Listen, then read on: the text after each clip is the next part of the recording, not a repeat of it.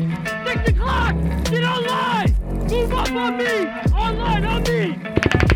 Zero one, this is zero five. We have effective fire on our position.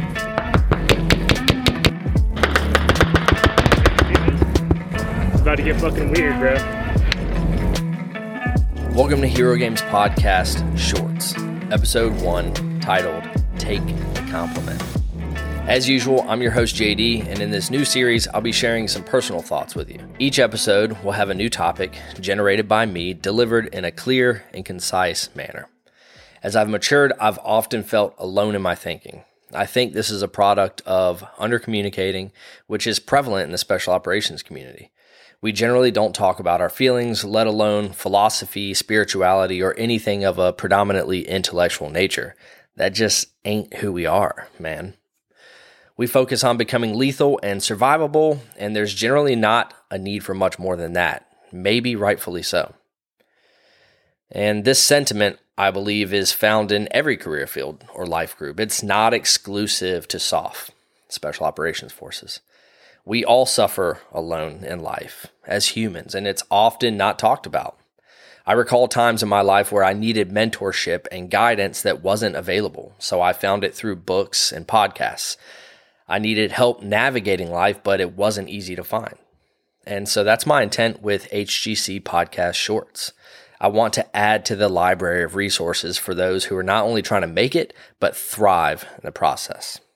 So today, the topic is take the compliment. Hey, first, every topic has a thousand different angles. This is my perspective. All right. So, first, free your mind to just listening to what I have to say. Try to go into this with clear lens, right?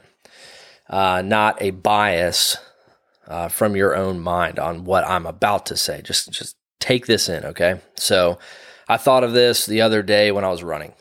Um, couple miles into a three mile run, not far, not fast. And I thought to myself, man, I used to be fast.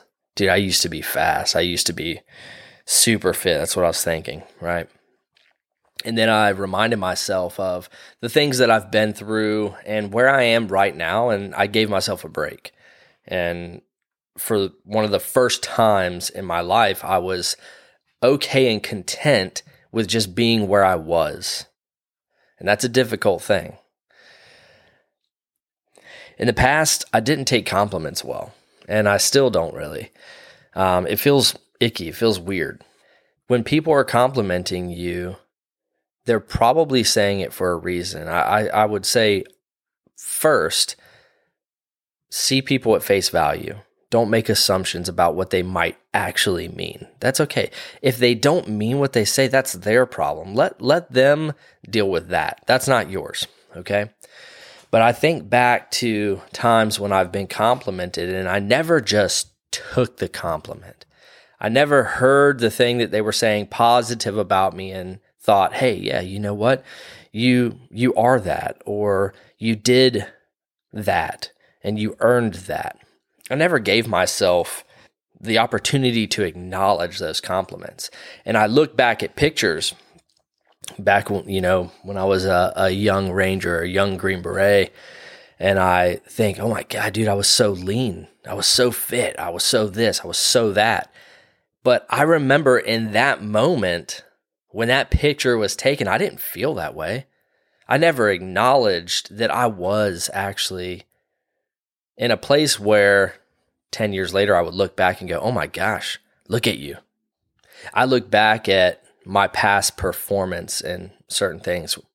First thing that comes to mind for me nowadays, as as I get close to forty, is physicality um, the weight that I used to be able to move or the speed that I used to be able to run.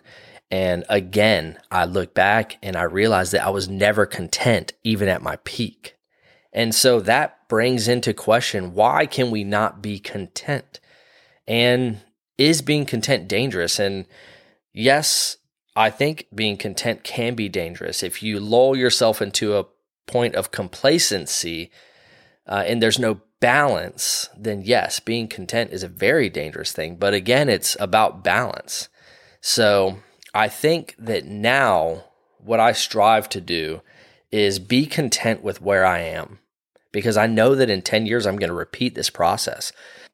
I know that I'm going to look back and go, whoa, dude, you were almost 40 years old and wow, you, were fit, you were this, you were that. And so I, I want to actually have that that clarity and that perspective now instead of waiting 10 years for it. That's that's where I want to be right now. So for for me, my goal is to be happy with where I am and I recommend that to you as well. And something that helps me remember that is a stoic philosophy a Latin phrase. It's memento mori. I have it tattooed on my left quad, man. It it means something to me. And the literal translation of memento mori is remember to die or remember that you will die. So it's a daily reminder that this could be the last day. So what if it ends right now? What if you die right now and you beat yourself up when you wake up every morning that you're not lean enough, you're not this enough, you're not that enough, whatever it is in your life. And, and I don't know what that could be, but what if you died right now? Were you living a life that was fulfilling to you? And were you happy? And then were you able to project your happiness onto other people and, and, and be contagious? Because I think in a lot of ways, that's what life is about. So, what if it ends right now?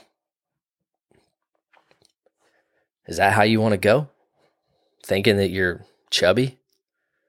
Or do you want to give yourself the acknowledgement that you're doing everything you can? We are clouded in the current moment. Hindsight is something that offers us a detached perspective that is so incredibly difficult to have right now we keep striving for this happier version of us, but what if we never reach it? Does that mean we're a failure? I don't think so.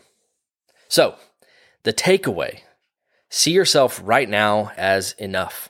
Love this version of you, but strive for more. Back to balance. Loving this version of you doesn't mean that you're going to get up and lay on the couch and eat Cheetos.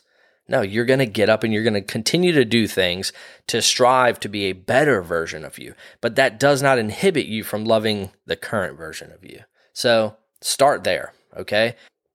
No one cares about your inner monologue of treating yourself like crap. No one cares. So don't do it. It's a waste of time. Take action. Use that energy instead of beating yourself up to go take action. So throw the Cheetos away, go for a run, right? Love the current version of you, strive for more, be content, but stay hungry because this may be all that you ever have.